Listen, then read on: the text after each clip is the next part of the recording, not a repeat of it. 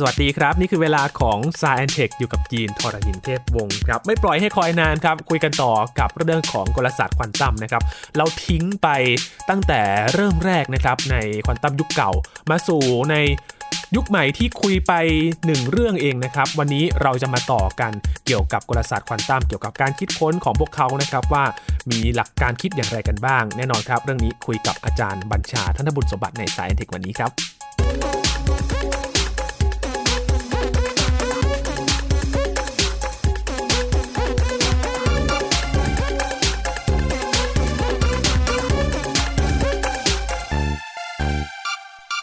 จะบอกว่ากลศาสตร์ควอนตัมคุยกันตอนเดียวไม่จบจริง ๆ นะครับคุณผู้ฟังมีหลายมุมมองหลายมิติที่น่าสนใจ แม้แต่เรื่องของประวัติและที่มาของทฤษฎีควอนตัมก็คุยตอนเดียวไม่อยู่จริงๆนะครับ ตอนแรกเนี่ยเราคุยไปถึงทฤษฎีควอนตัมยุคเก่า แล้วก็มาเริ่มต้นกับ กำเนิดกลศาสตร์ควอนตัม3 รูปแบบแบบใหม่ขึ้นมานะครับ คุยไปแค่ของไฮเซนแบกคนเดียวเองครับ วันนี้มาคุยกันต่อนะครับ ว่าเป็นอย่างไรกันบ้างอยู่กับอาจารย์บัญชาธนบุญสมบัติแล้วนะครับ สวัสดีครับอาจารย์ครับ สวัสดีครับยีนครับ สวัสดีครับท่านผู้ฟังครับ ไม่ปล่อยให้คอยนานแล้วก็ปล่อยให้อยากและจากไปมาต้องมาฟังตอนนี้ต่อครับ ผมเชื่อว่าใครที่เปิดฟังตอนนี้แสดงว่าต้องฟังตอนแรกมาก่อนใช่แล้วครับรู้สึกแหมขัดขัดๆทำไมถึงนี่อันนี้ด้วยข้อจำกัดของความยาวพอดแคสต์เราเรานะไม่คได้รับแกล้งนะครับอาจารย์ก็พยายามลงให้ละเอียดระดับหนึ่งแล้วก็มีเกรดมากพอนะครับ เพราะว่าถ้ามันไปแบบ textbook ธรรมดาเนี่ยนะครับเขาก็จะบอกว่าใครเจออะไรเมื่อไหร่จบเลยมันเป็นทฤษฎีครับไม่มีใช่เรื่องระหว่างใช่ทางที่ให้ฟังกัน โดยสรุปคือเมื่อครั้งก่อนเนี่ยได้เล่าให้ฟังว่ากำเนิดของควอนตัมเกิดจากการที่นักฟิสิกส์เกิดขัดใจ ไม่สามารถอธิบายปรากฏการณ์หลายอย่างได้เลยครับนะครับแล้วก็ปรากฏการณ์หลายอย่างหนึ่งในหลาย ๆ อย่างนั้นที่เป็นอันแรกที่การยอมรับกันในทั่วไปเลยคือ เป็นเรื่องของการแผ่รังสีวัตถุดำซึ่งครับมักซ์ พลังค์อธิบายแล้วก็เป็นคนให้กำเนิดคำว่าควอนตัมว่าตัว คลื่นแม่เหล็กไฟฟ้าที่ตัววัตถุเปล่งออกมานี่นะครับออกมาได้แค่บางค่าเท่านั้นอืมนะครับเนี่ยคำว่าควอนตัมนี่คือเป็นก้อนๆหรือบางค่าไม่ต่อเนื่องนะครับแบบนั้นเป็นต้นแล้วก็ต่อยอดกันมาด้วยไอน์สไตน์อธิบายปรากฏการณ์โฟโตอิเล็กทริกใช่ไหมครับ แล้วก็นีลส์โบร์ก็โมเดลแบบจำลองอะตอม แล้วก็คอมตันนะครับ มีปรากฏการณ์คอมตันที่คลื่นไฟฟ้าเนี่ยทำตัวเหมือนกับเป็นอนุภาคนะครับก็ไปชนอิเล็กตรอนหลุดออกมา แล้วตัวเองก็กระดอนออกไปอีกครับทิศหนึ่งนะครับ แล้วก็ปิดท้ายที่ว่าเดอบรอยนะครับ ได้เสนอว่า เอ๊ะ อย่างนี้ ในเมื่อตัวคลื่นเป็นอนุภาคได้อนุภาคก็เป็นคลื่นได้สิแล้วก็เสริมสมการมานะครับ แต่ว่าทั้งหมดนั้นคือทฤษฎีควอนตัมยุคเก่าครับเพราะว่าอธิบายปรากฏการณ์เป็นเรื่องๆด้วยสมมติฐานเฉพาะกิจครับนะครับภาษาอังกฤษเรียกว่า ad hoc นะครับคือเฉพาะกิจเป็นเรื่องๆไป ยังขาดไอ้แบบที่ภาพใหญ่อยู่ ปรากฏว่าพอถัดมาแค่ปีเดียวหลังจากเดบรอยนะครับ1925นะครับเกิดทฤษฎีควอนตัมแบบใหม่ขึ้นมา3ทฤษฎีเลย แล้วก็เรียกว่ากลศาสตร์ควอนตัมเดี๋ยวผมมาขยายความนี้ทีหลังนะครับว่าผมใช้ 2คำนี้ต่างกันยังไงนะครับครับอันแรกคือกลศาสตร์เมทริกซ์ซึ่งเมื่อคราวก่อนเล่าไปไฮเซนเบิร์กเจอครับนะครับแล้วก็เป็นกลศาสตร์ หรือว่าเป็นทฤษฎีที่ใช้รูปแบบคณิตศาสตร์ที่เรียกว่าเมทริกซ์นะครับในทางคณิตศาสตร์ แล้วก็ไปที่เกาะเฮลิโกแลนด์จำได้ไหมไปดูนะครับพระอาทิตย์แล้วลองเราไปขึ้นฟังอีกทีนึงนะเออนะครับเจอตอนตีสามนะครับแล้วก็ตาค้างนอนไม่หลับนะแล้วก็แบบรู้สึกประหวั่นพรันพรึงแบบแบบตื่นเต้นไงตื่นเต้นแบบธรรมชาติได้เปิดเผยตัวเองต่อเราว่าผ่านสมการคณิตศาสตร์ซับซ้อนพวกนี้โอ้ครับแต่ตอนนั้นเนี่ยไฮเซนเบิร์กเองเนี่ยไม่รู้นะครับว่าเขาได้ใช้คณิตศาสตร์ที่นักคณิตศาสตร์รู้กันมานานแล้วว่าเมทริกซ์แต่เขาคิดกันมาเลยไงอันนี้สิ่งน่าทึ่งเพราะว่าไม่ได้เรียนไงอืมคิดมันขึ้นมาเลย โอ้แล้วบังเอิญมันมีมันมีอยู่แล้วตรงกัอะนด้มันมีอยู่แล้วแสดงว่ามีคนคิดมาอยู่แล้วนะครับ แล้วตอนหลังเนี่ยแมกซ์บอร์นนะครับก็ได้มาต่อยอดนะครับร่วมกับปัสกวาล จอร์แดน เกิดเป็นทฤษฎีที่เรียกว่า Matrix Mechanics กลศาสตร์ Matrix ขึ้นมาครับนะครับนี่ก็เป็นค่ายค่ายหนึ่งครับเป็นนะครับกลศาสตร์ที่รู้สึกว่าต้องไปทะเลครับอาจารย์ ใช่ใช่นะครับ ก็เฮลิโกแลนด์นี่เป็นเกาะที่ลองไป search ดูในเน็ตได้นะครับ ตอนนี้ก็มีแค่แค่เป็นป้ายนะครับ แล้วก็มีชื่อไฮเซนเบิร์กอยู่นั้นแล้วว่าเป็นผู้ค้นพบอยู่โอ้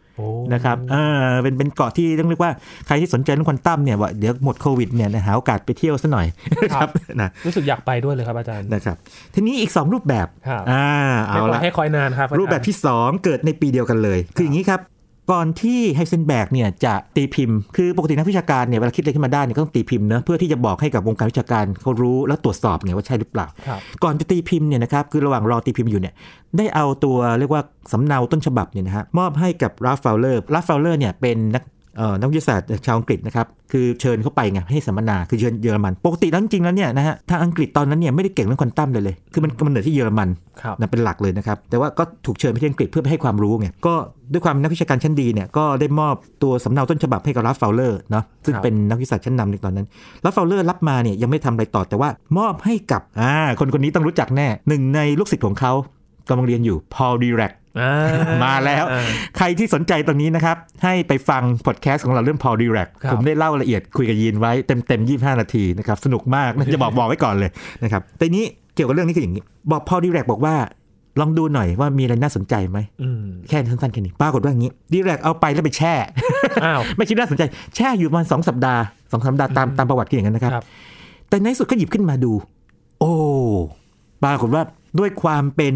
นักฟิสิกส์กับนักคณิตศาสตร์ชั้นดีท่านจำกันได้นะดีแรกนี่จบปอตรีเป็นวิศวกรรมไฟฟ้านะครับแล้วก็โทเนี่ยหนักมาทางคณิตศาสตร์ แล้วก็ตอนหลังก็มาเรียนเรื่องควอนตัมเลยเนี่ยก็เลยหนักแบบนี้เห็นคณิตศาสตร์ที่ไฮเซนเบิร์กใช้แล้วแบบตื่นเต้นไง บอกเฮ้ย นี่มันเหมือนกับกลศาสตร์ยุคเก่าในบางแง่มุมนี่เขาเรียกปัวซอง bracket นะครับครับมันมีบางอย่างคล้ายๆสองตัวคูณกันเนี่ย มันสลับที่ไม่ได้นะครับ คือเมทริกซ์เนี่ย ถ้าใครเรียนตอนมปลาย ถ้าใครเคยเรียนเรื่องเอ่อเมทริกซ์มาเนี่ยครับ M A T R I X เนี่ยจะพบว่า A คูณ B ไม่เท่ากับ B คูณ A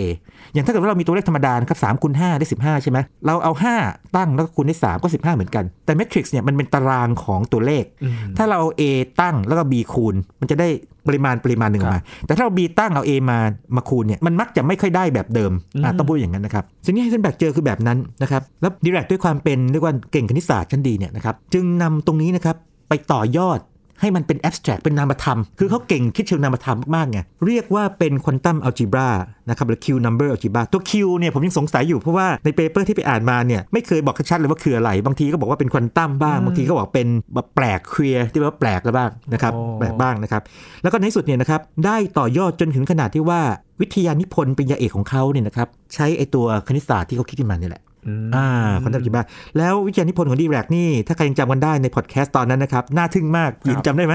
ชื่อวิทยานิพนธ์นี่สุดยอดมากเลย แบบผมชอบมาก ตรงตัวเลยครับ quantum mechanics ครับชัดๆ และเขียนด้วยลายมือใครที่ชอบประวัติศาสตร์ของวิทยาศาสตร์นะครับผมแนะนำว่าไปค้นเน็ตค้นพอลดิแรกแล้วก็ thesis นะครับเดี๋ยวตรงนี้จะออกมา ลายมือเขียนด้วยลายมือทั้งตั้งแต่หน้าแรกเลยนะครับ ลายมือเขาจนถึงหน้าสุดท้ายโอ้โหเป็นอย่างนั้นนะครับ นี่คือรูปแบบ2ครับนะครับ รูปแบบ 2 เป็นรูปแบบ 2 ที่มาพร้อมกับความเนี้ยบของพอลิแลกนะฮะพอดีแรกใช่ใช่ก็พอดีแรกนี่ล่ายาวไปประมาณโอ้โหหลายสิบหน้าครับนะครับแล้วก็ใช้เวลาประมาณ2อสเดือนอืมนะครับใครบางคนเป๊ะๆว่าเท่าไหร่นะครับในการที่จะพัฒนาทฤษฎีขึ้นมาครับเป็นอีกรูปแบบหนึ่งกลศาสตร์ควอนตัมนะครับนั่นแบบที่สองครับแล้วก็เป็นคนที่คุ้นเคยที่เราเคยคุยมาก่อนด้วยนะครัใช่ใช่ แล้วแบบที่3ล่ะแบบที่3อะแบบสุดท้ายในช่วงนี้คนจริงมันยังมีแบบอื่นอีกนะครับครับ ในต่อยอดอย่างนี้แบบที่สามเป็นแบบนี้ครับ แบบที่สามนี่มาจากมันสมองของนักฟิสิกส์ชาวออสเตรียนะครับแอร์วินเชอร์ยิงเกอร์ครับเชอริงเกอร์เนี่ยก็จะเป็นนักฟิสิกส์ที่แบบถูก train มาด้วยฟิสิกส์ยุคนั้นอย่างดีมากคณิตศาสตร์นี่เนียบเลยล่ะนะครับนะแล้วก็รับเอาความคิดของเดอบรอยมาไอ้ที่บอกว่าสสารเนี่ยเป็นคลื่นได้นะครับนะเชอริงเกอร์เนี่ยจริงๆไวไวต่อคำพูดด้วยนะคือฉลาดคืออย่างนี้ไง ถ้าไปเข้าไปเห็นสมการของเดอบรอยเฉยๆเนี่ยอาจจะไม่รู้สึกอะไร แต่ไอน์สไตน์เนี่ยเห็นอะไรบางอย่างในนั้นไงไอน์สไตน์ comment สั้นๆนิดเดียวเลยว่าอันนี้มันน่าสนใจมากๆเลยอันนี้แบบเป็นอะไรที่สุดยอดคือสั้นมากเลยนะ แค่ประโยคเดียวเนี่ยครับแล้วก็เชอริงเกอร์เชื่อไงเชื่อว่าไอน์สไตน์มี sense ที่ดี จริงต้องพูดอย่างเงี้ยเชอริงเกอร์ไอน์สไตน์นี่จะแพ็คคู่เรื่องควอนตัมกันไปเกือบตลอดเลยนะครับอ่าจะมีเห็นต่างกันบางนิดหน่อยแต่หลักนี่เหมือนกันแต่เป็นทีมเดียวกันพูดง่ายๆนะครับนะคิดว่าอย่างนี้ถูกก็เลยไปเรียกว่าให้สัมมนาต่างๆบอกว่านี่นะ มีคนมาขอให้เขาไปให้สัมมนาไงชื่อเดอะบายบอกว่าให้สัมมนาหน่อยเขาก็อธิบายไปว่าเรื่องควอนตัมยุคเก่าเป็นยังไง แล้วก็ความคิดเดบรอยเป็นยังไงปั๊บเนี่ยแล้วพูดถึงคลื่นคลื่นสื่อสารต่างปรากฏว่าเดอะบายคนเชิญไปก็ถามกลางที่ประชุมเลยครับบอกว่า คุณพูดถึงว่าคำว่าคลื่นบ่อยมากเลยคลื่นสสาร แต่เท่าที่ผมเรียนมานะครับเวลานักฟิสิกส์พูดถึงคลื่นเนี่ยมันต้องมีสมการด้วยอืมมันถึงจะพูดหนึ่งชัดเจนว่ามันคลื่นมันเปลี่ยนไปตามเวลายังไงแบบผมยังไม่ค่อยไม่เห็นตรงนั้นไง เออ ปรากฏว่าเชอริงเกอร์ก็เอาไปคิดต่อ ใช่จริงด้วยไม่มี เขาก็ไปใช้เวลานะครับในช่วงประมาณสักหลังคริสต์มาส 1925 นี่นะครับนะต้องเล่าให้ฟังนิดหนึ่งนะฮะอันนี้อาจจะฟังแล้วเป็นเรื่องลบๆนิดหนึ่งเชอริงเกอร์นี่จะค่อนข้างจะขึ้นชื่อในหลายเรื่องเลย คือเป็นคนที่รอบรู้มากตอนหลังเนี่ยหลังจากฟิสิกส์เนี่ยไปทำงานด้านปรัชญาพวกนี้ด้วยนะนะครับนั่นเรื่องหนึ่งฟิสิกส์นี่ก็เก่งมากนะครับที่คิดไอ้กลศาสตร์ควอนตัมมันใหม่ขึ้นมาได้เนี่ยนะครับอีกเรื่องหนึ่งคือที่ขึ้นชื่อมากคือความเจ้าชู้โอ้คือเขากับภรรยาเนี่ยอาจจะเรียกว่าไม่ค่อยจะลงรอยเท่าไหร่นะครับแล้วก็จะมีสมัยสมัยนี้ที่เรียกกิ๊กเรียกอะไรก็ตามเนี่ยนะครับครับหลายคนทีเดียวนะครับโอ้ก็จะพาเรียกว่าคนที่คนรักแล้วกันนะ ไปที่แห่งหนึ่ง แล้วก็กลับมาพร้อมกับกลศาสตร์ควอนตัมอีกรูปแบบหนึ่ง ถึงบอกกลศาสตร์ควอนตัมนี่มีมีกำเนิดที่แปลกไหมครับครับกรณีของไฮเซนแบกนี่โรแมนติกครับกรณีของเอ่อของไอ้พอดีแรกนี่ออกจะไม่รู้จะใช้คำว่าอะไรดี แต่ว่าแบบมันมันวีมันแปลกไงเออแบบ abstract แล้วกันนะ แต่กรณีของเชอริงเกอร์เนี่ยนะครับ ทุกคนที่ศึกษาเขาลงไประดับนี้บอกว่าออกแนว erotic อืม erotic outburst ด้วยนะครับ เป็นการพรั่งพรูกันมานะครับของทางวิชาการที่มาจากความ erotic ต่างๆอย่างนี้ครับปรากฏว่าอย่างนี้เชอริงเกอร์ได้เสนอ สิ่งที่น่าสนใจมาก เขาได้เปลี่ยนความคิดของเดอบรอยที่ว่าสสารที่เป็นคลื่นได้เนี่ยเอามาเป็นสมการเลย เรียกสมการเชอริงเกอร์ครับและในสมการนี้ก็จะมีฟังก์ชันหนึ่งเรียกฟังก์ชันคลื่นอยู่ ปรากฏว่า โอ้โห พอแก้สมการปั๊บเนี่ยสามารถอธิบายได้ครบถ้วนเหมือนกับที่ Metric Mechanics ของไฮเซนแบกอธิบาย สามารถอธิบายกรณีของพวกไอน์สไตน์ต่างๆ ได้ได้เรียบร้อยดีนะครับของโบได้หมดเลยอะตอมไฮโดรเจนนะครับได้ได้ครบถ้วนดี และตัวกลศาสตร์เชริงเกอร์คิดขึ้นมาเนี่ยนะครับ เนื่องจากว่ามันเป็นคลื่นใช่ไหมก็เลยเรียกว่ากลศาสตร์คลื่น wave mechanics นะครับ เป็นอีกรูปแบบหนึ่งของกลศาสตร์ควอนตัมได้รับความนิยมสูงมากด้วยนะครับ เพราะว่านักฟิสิกส์ในยุคนั้นเนี่ยหนึ่งคุ้นเคย กับสมการแบบนี้สมการคลื่นมาก่อน เพราะว่าตอนที่เอ่อทำฟิสิกส์ยุคเก่าเนี่ยมันมีเรื่องคลื่นไงคลื่นครับน้ำคลื่นเสียงต่างมีอยู่แล้วนะครับแล้วก็นักฟิสิกส์ไม่คุ้นเคยเมทริกซ์คิดดูขนาดไฮเซนเบิร์กซึ่งเก่งมากๆเนี่ยยังไม่รู้จักเมทริกซ์เลยต้องบางคนนั้นรู้จักนะครับแล้วก็กรณีของพอล ดิแรกเนี่ย abstract เกินไปลึกลึกต้องเรียกว่าลึกเกินไปนะฮะครับแต่ว่าพอมันอันที่มันใช้งานได้ คุ้นเคยอยู่แล้วใช้งานได้เจอเงอร์เนี่ยได้รับเชิญไป เรียกว่าทัวร์อเมริกาไปเดินสาย โอ้โห ต้องหลายสิบแห่งไป MIT Harvard อะไรต่างๆนี่คครัรับบไปพูดเรื่องกลศาสตร์ขึ้นของเขา จนถึงปัจจุบันต้องเรียกว่าอย่างนี้ ในบรรดารูปแบบของกลศาสตร์ควอนตัมที่ใช้กันเยอะๆมากๆเนี่ยนะครับ ต้องพูดว่ากลศาสตร์คลื่นเนี่ยนะครับเป็นแบบแรกๆที่คนเรียน แล้วก็มีเอ่อเรื่องของพอดูแลปนเข้ามาบ้างเพื่อที่จะให้มันใช้งานง่ายนะครับ ก็นี่คือ3 3รูปแบบของกลศาสตร์ควอนตัมนะครับยินครับครับจะบอกว่าอย่างหลังนี้คุ้นกับการเรียนในมัธยมมากเลยนะครับอาจารย์ได้ยินมาใช่ไหมใช่กลศาสตร์คลื่นใช่ไหมคุ้นๆมากเลยครับอาจารย์ แต่ทำไมถึงต้องมี 3 แบบล่ะครับอาจารย์เอออันเนี้ยยินถามดีมากคำถามนี้แจ๋วมากครับยิน ยินครับสงสัยไหมทำไมเรื่องเรื่องเดียวกันสามมันอย่างมาแบบคนละอย่างกันเลยแบบดันมาเวลาใกล้ๆกันนะมิถุนายนครับ1925 ถึงเอ่อมกราคม 1926 เนี่ยคำอธิบายง่ายคืออย่างนี้ครับยิน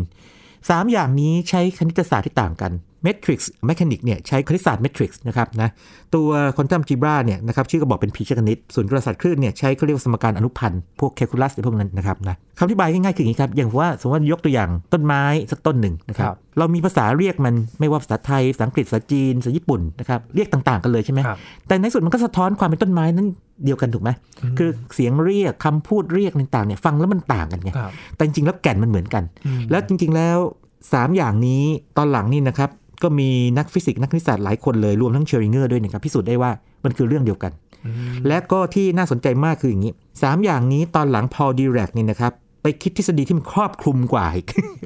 ที่มันเอาไอ้สามอย่างนี้มาเป็นแค่ส่วนหนึ่งของตรงนี้นะครับคือดีแรกนี่อย่างที่บอกไงผมชอบเขาว่ายอดจะนักคิดเลยคือคนอื่นอาจจะแบบตามท่านก็ไม่ทันด้วยเหตุนี้นะฮะครับไปลึกมากเลยนะครับแล้วไปเขียนตำรงตำราออกมา ที่ไอน์สไตน์ชมว่าทุกครั้งที่คิดถึงควอนตัมแล้วก็งงๆเนี่ยสงสัยข้ออะไรเนี่ย where is my Dirac ก็คือแต่ฉันอยู่ไหนดีแรกจริงๆอยู่ไหนจริงๆหมายถึงหนังสือดีแรกอยู่ไหนจะครัมาบเปิดอ่านหน่อยตรงนี้มันดีแรกเขียนว่าไงเพราะเขาเขียนไว้ดีมาก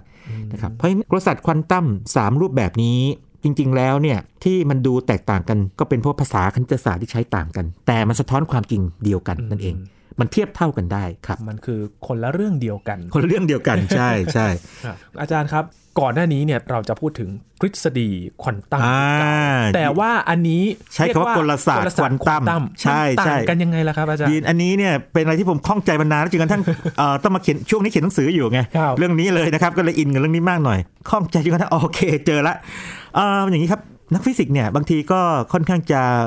แม่นยำนะว่าเมื่อไหร่จะเรียกทฤษฎีเรียกกลศาสตร์ บางทีก็ปนๆกันไปครับเพราะฉะนั้นหนึ่งต้องฟังไว้ก่อนว่า บางครั้งแม้แต่นักฟิสิกส์เก่งๆเองหรือว่าที่เขียนตำราหรือว่าเขียนบทความเองเนี่ยเขาใช้ปนไปกลับไปกลับมา แต่ว่าถ้าจะเอาให้เป๊ะๆเลยเป๊ะๆเลยคืออย่างนี้สามทฤษฎีหลังสุดที่เกิดใหม่ขึ้นมาในช่วงปี 1925-1926 เนี่ยนะครับเรียกว่ากลศาสตร์ควอนตัมเพราะว่า มันเป็นกลศาสตร์เพราะว่ามันอธิบายอนุภาค เช่นอิเล็กตรอนอะตอม ยังไม่พูดถึงเรื่องแสงเรื่องอะไรพวกนี้นะครับนะในขณะที่ของเดิมเนี่ยจะเห็นว่าเรียกว่า o quantum theory ทฤษฎีควอนตัมนะครับนะมีแสงอะไรเข้ามามีนู่นมีนี่ใช่ไหมอ่าเป็นอย่างนั้นไปนะครับทีนี้ตอนหลังนะครับมีการต่อยอดไปบอกว่า เอ๊ะ แล้วถ้าเกิดว่าแสงหรือว่าคลื่นแม่เหล็กไฟฟ้าเนี่ยมันมีอันตรกริยาคือมันมันทำปฏิกิริยากับพวก จริงๆต้องเรียกอันตรกริยานะครับ interaction นะครับ กับพวกเอ็กตรอนหรือสสารล่ะ เป็นยังไงปั๊บ ตอนหลังถึงจะมีการขยายไอ้เจ้ากลศาสตร์ควอนตัมออกไปเป็น ทฤษฎีที่อธิบายปฏิสัมพันธ์ระหว่างแสงกับสสาร เรียกว่าทฤษฎีคราวนี้เป็นทฤษฎีนะสนามควอนตัมนะครับแล้วถ้าเกิดว่าจะให้เป๊ะๆนะครับต้องเรียกว่าอย่างนี้เป็นเขาเรียก QED คือเป็นประสาทไฟฟ้าเชิงควอนตัมที่เป็นทฤษฎีแล้ว นะครับนะมองเป็นแบบเป็นสนามเลยคือว่าพูดสนามปั๊บนี้ ยินนึกถึงตอนเราเรียนเด็กๆได้ไหมที่เอาผงแม่เหล็กมาโรยโอเคสมมติว่าเรามีกระดาษนะหรือมีแผ่นอะไรบางอย่างเนี่ยนะครับแล้วเอาแม่เหล็กไว้ข้างใต้ แล้วเราก็ผงแม่เหล็กไปโรยปั๊บมันจะมีเส้นแรงใช่ไหมอ่าเราเรียกว่าเรียกมันสนามแรงขอครังบแม่เหล็กต่างๆเป็นต้นนะครับแล้วก็มีการขยายกลศาสตร์ควอนตัมออกไปนะครับไปอธิบายพวกแรงยึดเหนี่ยวภายในนิวเคลียสนะครับเรียกว่าเป็น strong nuclear force แรงนิวเคลียร์อย่างแรงเนี่ยเรียก QCD เป็นต้น อันนั้นเรียกว่าทฤษฎีเลยนะครับทฤษฎีสนามควอนตัมนะครับแล้วก็มันจะมีสุดยอดของความคิดที่นักฟิสิกส์ใฝ่ฝันมากเลย คือเขาพยายามจะรวมเอากลศาสตร์ควอนตัมเข้ากับทฤษฎีสัมพัทธภาพทั่วไป เพื่ออธิบายความโน้มถ่วง อันนั้นก็เรียก quantum gravity ก็เป็นทฤษฎีสนามควอนตัมแบบหนึ่งเหมือนกันนะครับ เพราะฉะนั้นไอ้สองคำนี้นะครับ บางทีกลศาสตร์บางทีทฤษฎีเนี่ย ถ้าผมพูดผิดไปก็อย่าก็อาจจะตำหนิได้นิดหน่อย แต่ว่าจริง ๆ แล้วจะบอกว่าหลายคนก็ปนๆกันแบบนั้น แต่ผมจะพยายามจะแม่นยำที่สุดเท่าที่จะทำได้นะครับ ครับ นี่คือความแตกต่างที่อาจจะเห็นชัดเจนขึ้นนะครับว่า ใช้ยังไงกัน ใช่ใช่นะครับครับผมแล้วก็ตัวเทคโนโลยีส่วนใหญ่ที่เราเจอนะครับ ก่อนหน้านี้เราเราคุยกันพอดแคสต์ตอนหนึ่งเรื่องของควอนตัม1.0อะไรพวกนี้มาเนี่ยนะครับ พวกนั้นส่วนใหญ่จะใช้พวกกลศาสตร์ควอนตัมจะไม่ใช่ทฤษฎีสนามอะไรพวกนี้เป็นอย่างนั้นอ๋อนะครับพวกทฤษฎีสนามพวกนี้นะครับ อย่างกรณีของ QED นะครับมักจะไปใช้ในพวกฟิสิกส์ของอนุภาคนะครับหรือว่าถ้าเกิดว่าลงไปในนิวเคลียสเนี่ยก็ใช้ QCD อย่างนี้เป็นต้นครับนะครับอืมมันจะมีความจำเพาะของมันอยู่ครับ ครับและเห็นอาจารย์บอกว่าไม่ได้มีแค่นี้ใช่ไหมครับอาจารย์ โอ้ยังมีครับ คือตอนนี้ต้องถือว่าอย่างนี้นักฟิสิกส์หรือวงการฟิสิกส์ได้ปักหมุดแล้ว มีทฤษฎีคล้ายๆกับที่มันครอบคลุมไอ้พวกโอควอนตัมท e อรีหมดแล้วครับนึกออกไหมเพราะฉะนั้นไอ้นั่นก็กลายเป็นของเก่าไป คือคือโอควอนตัมท e อรีเนี่ยไม่ได้เรียกตอนที่พวกนี้เกิดขึ้นมานะ มันเกิดเรียกโอหลังจากที่ไอ้ควอนตัมสามอย่างนี้เกิดขึ้นมาใหม่ไงกลศาสตร์ควอนตัมเกิดขึ้นมาครับไอ้ของเดิมก็เลยเรียกเป็นเก่าไปเลยนะครับนึกออกไหมอ่าว่ามันเป็นแค่ยุคบุกเบิกขึ้นมาครับมันของเก่านะครับในช่วงเวลานี้นะครับประมาณสัก 25-30 ปีเนี่ยนะครับเป็นช่วงที่เรียกว่าเกิดความปั่นป่วนในวงการฟิสิกส์มากจนกระทั่งโอ้เกิดกลศาสตร์ควอนตัมสามรูปแบบนี้ออกมาครับแล้วฟิสิกส์ก็เดินหน้าต่อในขณะเดียวกันเนี่ยบรรดานักฟิสิกส์นักเคมีทั้งหลายก็มาเรียนโอ้โหนักเคมีนี่เอาไปใช้อธิบายพวกออร์บิทัลคือหมายถึงว่าพวกการสร้างพันธะกันของพวกครับโมเลกุลต่างอืมๆนะหรือว่าในผลึกต่างๆนี่เป็นอย่างนั้นเป็นต้นนะ พวกนักนิวเคลียร์ฟิสิกส์นะครับอธิบายพวกแรงนิวเคลียร์ต่างๆ ก็ใช้แบบนั้นเลย ก็มีการเริ่มประยุกต์พวกนี้แล้วนะครับ แต่ว่าที่จะเล่าต่อไปนี้เป็นอย่างนี้ครับ มันจะเป็นหลักการกับปรากฏการณ์ ทางควอนตัมที่มันถูกนำมาใช้ซ้ำแล้วซ้ำเล่า หรือว่าถูกพูดถึงซ้ำแล้วซ้ำเล่า แล้วก็มันจะวนเวียนอยู่ประมาณเนี้ยนะครับประมาณสักสิบกว่าอย่างนะพูดอย่างนี้นะครับว่ามีอะไรบ้าง เพราะว่าเดี๋ยวตอนเราพูดถึงเทคโนโลยีควอนตัม1.0หรือ2.0 1.0 เราพูดไปแล้วนะครับ2.0เนี่ยเราต้องอ้างถึงอีกครั้งหนึ่งนะครับโอ้ครับ เริ่มกันอย่างแรกเลยครับอาจารอย์ย่างแรกเลยเร็วๆคือเรื่องของการที่ คลื่นเป็นอนุภาคได้ อนุภาคเป็นคลื่นได้ อันนี้รู้ไปแล้วเดิมเลยนะครับครับนะอันนี้ผมยกตัวอย่างได้เลยเพราะว่าอย่างนี้ครับ อย่างสมมติว่าตอนที่ผมทำงานอยู่ตอนเรียนอยู่ปริญญาโทเอกเนี่ยนะครับใช้กล้องจุลทรรศน์เอ็กตรอนครับยินครับปกติกล้องจุลทรรศน์เนี่ยใช้แสงเนาะครับมันจะขยายได้แค่ค่าค่าหนึ่งอะสมมติว่าประมาณสัก 500 เท่าพันเท่าเนี่ยกำลังดีก็แค่นั้น2,000เท่านี่ก็ยังพอไหวนะแต่ถ้าไปเกินกว่านี้เนี่ยเดินไม่ไหวละมันขยายไม่ได้สิ่งที่เกิดขึ้นคือนักวิทยาศาสตร์เขาก็คิดบอกว่าเฮ้ยในเมื่ออิเล็กตรอนเป็นคลื่นได้ ใช้มันแทนแสงได้ไหมอืมอ่า แทนแสงปรากฏว่าได้เลยครับรุสกาขึ้นมา เป็นกล้องจุลทรรศน์อิเล็กตรอน ทีนี้มันเกี่ยวพันกับเรื่องของคลื่นอนุภาคยังไงคืออย่างนี้ครับ กล้องจุลทรรศน์อิเล็กตรอนเนี่ยใช้ความเป็นคลื่นของอิเล็กตรอนเห็นไหมนี่ไงของอนุภาคอิเล็กตรอนนะครับ แต่ว่าตอนที่เร่งมันออกมานี่นะครับจากไอตัวไส้หลอดมันเนี่ยหรือปืนเขาเรียกอิเล็กตรอนกันเนี่ยนะครับต้องมองว่าเป็นอนุภาคคือมันมีประจุลบใช่ไหมครับถ้าต้องการจะดูดมันก็ต้องใช้สารไฟฟ้าแบบไหนบวกบวก ไปดูดมันออกมาครับอ่า มองเป็นอนุภาคมีประจุไงดูดมาพอดูดมาปั๊บคราวนี้เร่งมันผ่านพวกแม่เหล็กไฟฟ้าบังคับทิศทางมัน ก็ยังมองเป็นอนุภาคอยู่อืมนะครับแต่พอมันไปตกกระทบกับพวกผลึกปั๊บเนี่ยนะครับเกิดการเลี้ยวเบน diffraction อันนี้มองเป็นคลื่นละครับดังนั้นกล้องจุลทรรศน์อิเล็กตรอนแค่อันเดียวเนี่ยนะครับมองอิเล็กตรอนสองอย่างเลย มองทั้งเป็นคลื่นและอนุภาค แล้วแต่ว่าส่วนไหนครับหรือพูดถึงอะไรเลยนะครับนี่แค่ยกตัวอย่างเดียวนะครับ จริงๆมันจะมีอันอื่นอีก ทีนี้อาจจะมีคำถามว่าอย่างนี้ครับยิน บอกว่าเอ๊ะ ไอพวกความเป็นคลื่นของอนุภาคเนี่ยนะครับหรือสสารเนี่ยมันใช้ได้กับของเล็กๆ อย่างอิเล็กตรอนหรือเปล่านะครับโอ้โหยินครับยินลองทายซิไม่ทราบว่ายินเคยได้ยินนี่ไหมเมื่อประมาณสัก 20 ปีก่อนเนี่ยมันดังตอนนาโนเทคโนโลยีมาใหม่ๆดังมากเลยนะอะตอมคาร์บอนเนี่ยนะครับถ้ามันจับตัวกันแบบหนึ่งเนี่ยมันเป็นถ่านครับที่เราเรียกว่าแกรไฟต์เนาะอ่าเป็นชั้นเป็นครับถ่านที่เราเรียกถ่าน แต่ถ้าเกิดว่ามันจับตัวเป็นโครงสร้างที่แบบแข็งแรงมากในสี่แขนเนี่ยก็มันกลายเป็นเพชรอืม ใช่ไหมหรือถ้ามันจับตัวกันแบบว่าแบบไม่มีโครงสร้างก็ชัดเลยเขาเรียกว่า amorphous อสัณฐานครับแต่มันมีอีกแบบหนึ่งมันจริงมีอีกหลายแบบนะครับบางแบบเป็นอย่างนี้ฮะมันจับตัวเป็นลูกบอลเลยเอาคาร์บอน 60 ตัวเนี่ยมันจับตัวเป็นลูกโครงข่ายลูกบอลเลยโอ้นะครับเรียกฟุลเลอรีนครับบางทีบอกปรากฏว่างี้ในปี 19 นี่ว่าประมาณสัก 90 เนี่ยนะครับ มีคนเอาไอ้เจ้า C60 หรือว่าฟุลเลอรีนเนี่ยนะครับ ไปนั่นได้ด้วย ไปทำให้มันเกิดการเลี้ยวเบนได้ นักวิจัยสามารถทำให้ มันแสดงสภาพคลื่นออกมาได้ มันลูกมันใหญ่เบอเริ่มขนาดนั้นโอ้นะฮะก็แสดงว่าไม่ใช่แค่อิเล็กตรอน หรืออะตอมอะตอมเดียวนะครับ60อะตอมมาจับเป็นโครงข่ายก็ได้ ตอนหลังเนี่ยนะครับปรากฏว่าอย่างนี้เล่นกับพวก C60 F48 หรือว่าสารที่เรียกว่า TPP ซึ่งใหญ่มากพอสมควรนะให้มันสามารถเลี้ยวเบนได้ ดังนั้นความเป็นคลื่นอนุภาคสสารเนี่ยนะครับก็มีความพยายามในการทำลายสถิติมันมากขึ้นทุกทีนะครับว่าเมื่อไหร่มีสิ่งนี้ แต่ว่าไม่ต้องห่วงนะครับมนุษย์เราเนี่ยนะครับยังยังเป็นประกอบด้วยอนุภาคเยอะอยู่ครับความเป็นคลื่นนี่จะแสดงมายากมากนะครับเออนะนั่นคือเหตุผลที่ว่าทำไมเราเดินทะลุผ่านกำแพงไม่ได้ไม่ได้เดี๋ยวเล่าให้ฟังอีกทีหนึ่งนะครับแต่ถ้าเป็นคลื่นได้เมื่อไหร่นี่เราเดินทะลุผ่านกำแพงได้โอ้เหมือนปาฏิหารย์ในหนังเลยนะครับครับโอเคนั่นเรื่องแรกครับครับแล้วเรื่องที่สองครับอาจารย์ อีกเรื่องหนึ่งอันนี้เป็นเรื่องใหญ่มาก ซึ่งเป็นเรื่องที่คนเข้าใจผิดเยอะมากเลย เรียกว่าหลักความไม่แน่นอนของไฮเซนแบกยินเคยได้ยินไหมหลักความไม่แน่นอนอืม uncertainty ครับอาจจะแบบแวบๆมาเนาะครับไอ้คำเนี้ยด้วยความที่มันบอกพูดว่าไม่แน่นอนปั๊บเนี่ยคนเอาไปมั่วเยอะไงเออบอกอะไรแล้วก็ไม่แน่นอนหรอไม่ใช่ไม่ใช่คืออย่างนี้ครับยิน หลักความไม่แน่นอนของไฮเซนแบกเนี่ยนะครับเป็นแบบนี้ครับเขาบอกว่าเวลาคุณวัดค่าอะไรของระบบทางควอนตัมเนี่ยนะครับมันจะมีคู่ของตัวแปรบางคู่เนี่ยที่ธรรมชาติจะไม่ยอมให้คุณรู้ละเอียดพร้อม ๆ กันได้ เช่น สมมุติว่า เราถามว่ามันอยู่ที่ไหน คือตำแหน่งมันใช่ไหมครับอยู่ที่ไหนนะกับเราถามว่าโมเมนตัมมันเท่าไหร่เนี่ยถ้าคุณรู้ตำแหน่ง ถ้าเราวัดตำแหน่งได้เนี้ยบมากๆเท่าไหร่เนี่ยเราจะไม่รู้ว่าโมเมนตัมมันเท่าไหร่พูดง่ายๆคือ ถ้าเราระบุว่าคุณอยู่ตรงนี้ชัดๆเลยนะเราจะไม่รู้ว่ามันวิ่งเร็วแค่ไหนในขณะเดียวกันเนี่ยถ้าเราไปวัดว่ามันเร็วแค่ไหนชัดๆหรือว่ามีโมเมนตัมชัดๆแค่ไหนเนี่ยเราจะไม่รู้ว่ามันอยู่ที่ไหนอืมอ่าได้อย่างเสียอย่างครับหลักหลังนี้ใช้คำนี้กันได้อย่างเสียอย่าง คุณวัดไอ้นี่ได้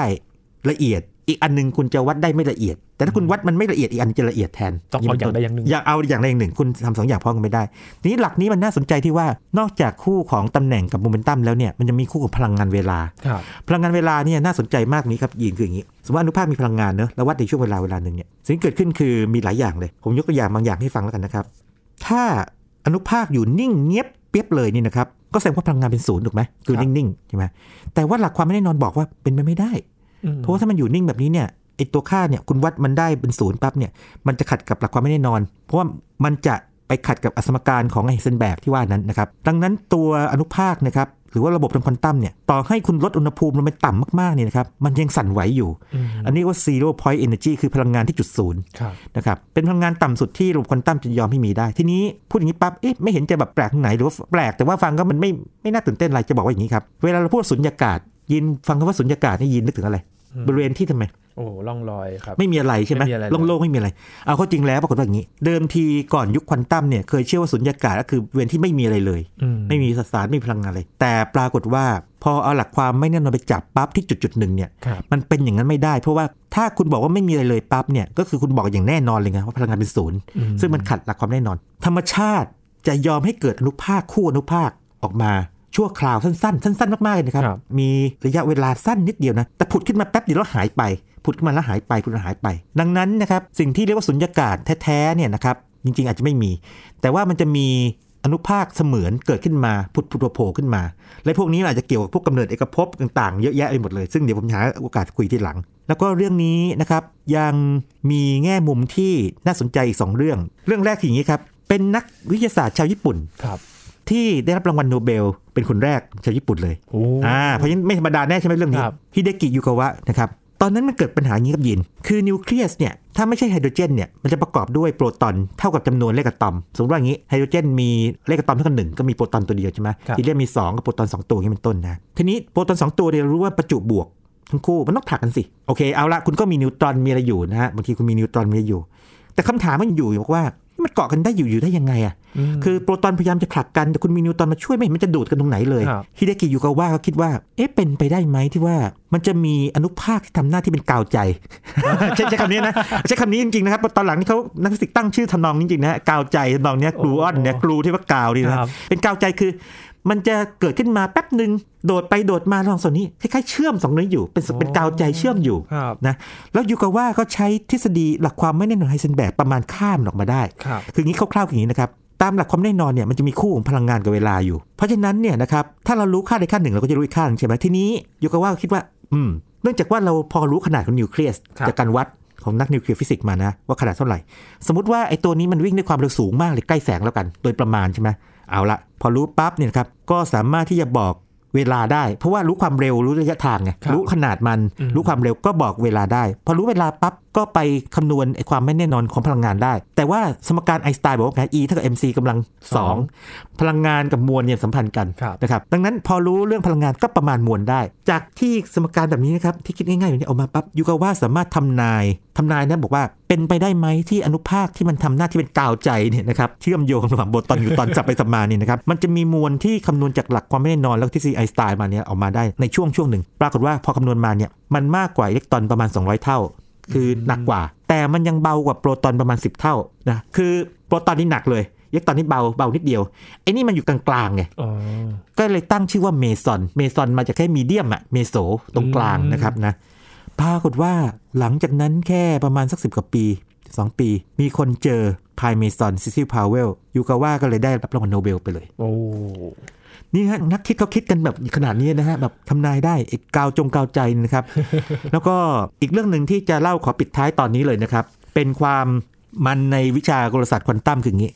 ไอน์สไตน์เนี่ยนะครับ ไม่ชอบกลศาสตร์ควอนตัมไอน์สไตน์เนี่ยถ้ายังจำกันได้เป็นคนหนึ่งในคนที่ให้กำเนิดควอนตัมมาจำได้ไหมโอ้แต่ปรากฏการณ์โฟโตอิเล็กทริกคือพลังค์คนแรกไอน์สไตน์คนที่สองเลยครับแล้วก็เกาะเรื่องนี้มาเรื่อยๆ แต่พอเกาะไปเกาะมาเนี่ยไอน์สไตน์เริ่มไม่ค่อยชอบเพราะว่าอย่างนี้ครับ เพราะว่าไอ้เจ้าตัวกลศาสตร์ควอนตัมโดยเฉพาะไอ้เรื่องของกลศาสตร์คลื่นเนี่ยนะครับมันเกี่ยวความน่าจะเป็นอื มมันเกี่ยวความน่าจะเป็นนะครับ แล้วก็มันก็มีการตีความบางอย่าง ซึ่งเดี๋ยวผมจะเล่าในคราวหน้า เรียกการตีความแบบโคเปนเฮเกนนะครับ คือมันมีความน่าจะเป็นอยู่ไอน์สไตน์ไม่ชอบเรื่องนี้เลย แล้วก็ทีนี้ไอน์สไตน์ก็พยายามจะจับผิดกลศาสตร์ควอนตัมอืมนะพูดง่ายคืออย่างนี้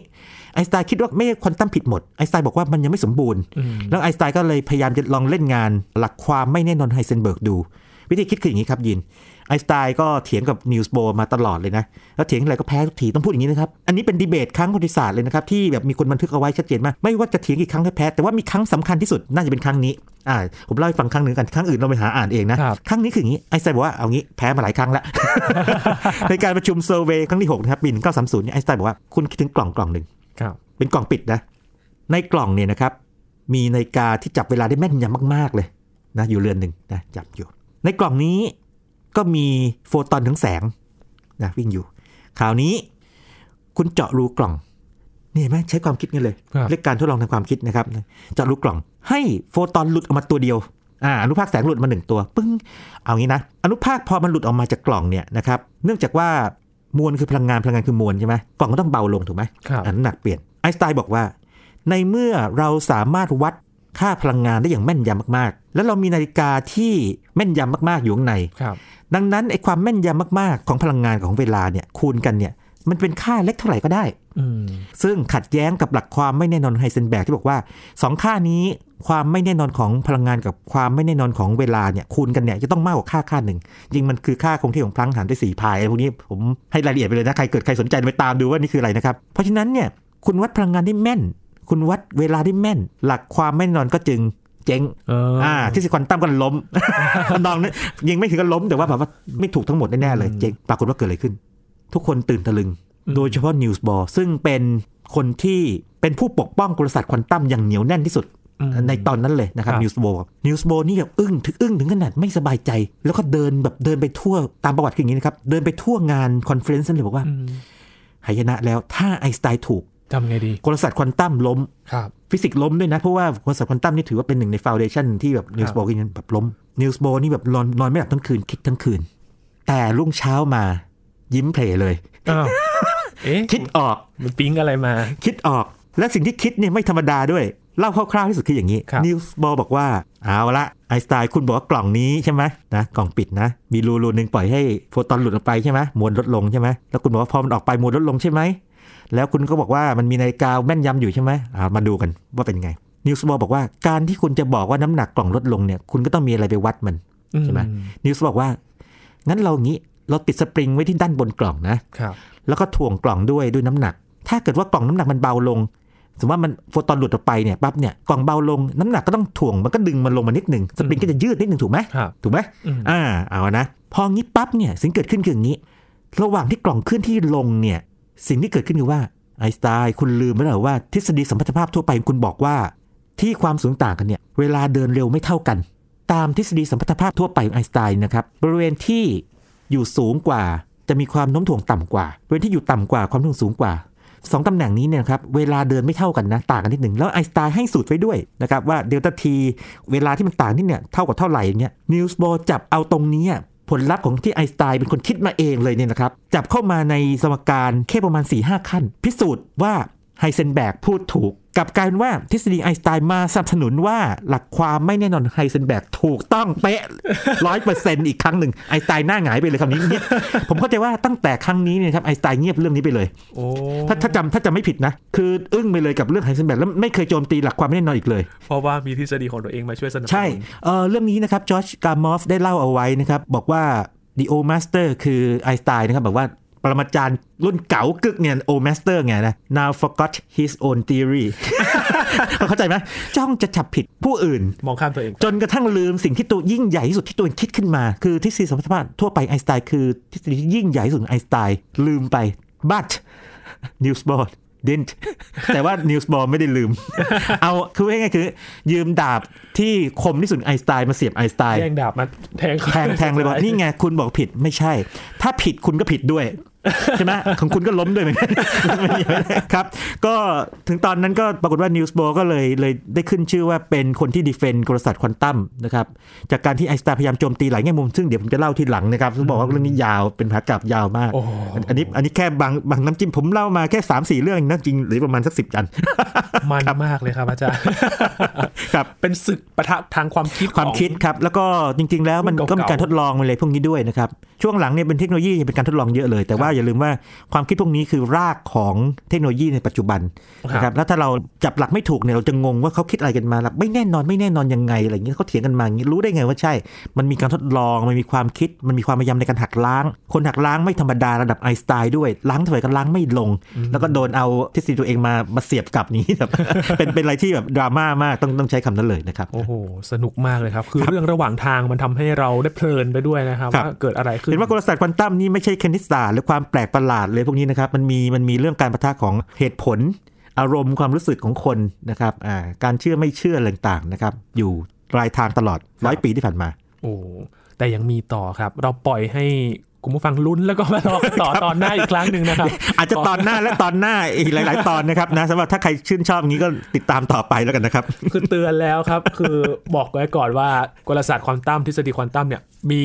เยอะมากๆเลย แล้วก็มีเรื่องระหว่างทางเนี่ยทำให้เราได้เกร็ดความรู้มากมาย เกี่ยวกับเรื่องชีวิตนักวิทยาศาสตร์ด้วยนะครับอาจารย์ทำให้เราสนุกเพลิดเพลินไปด้วยนะครับอาจารย์ใช่ใช่รอดูกันต่อครับว่าแนวคิดและปรากฏการณ์สำคัญในทฤษฎีควอนตัมเนี่ยมีอะไรต่อกันบ้างนะครับ ช่วงนี้ขอบคุณอาจารย์มากๆเลยนะครับครับยินดีมากครับ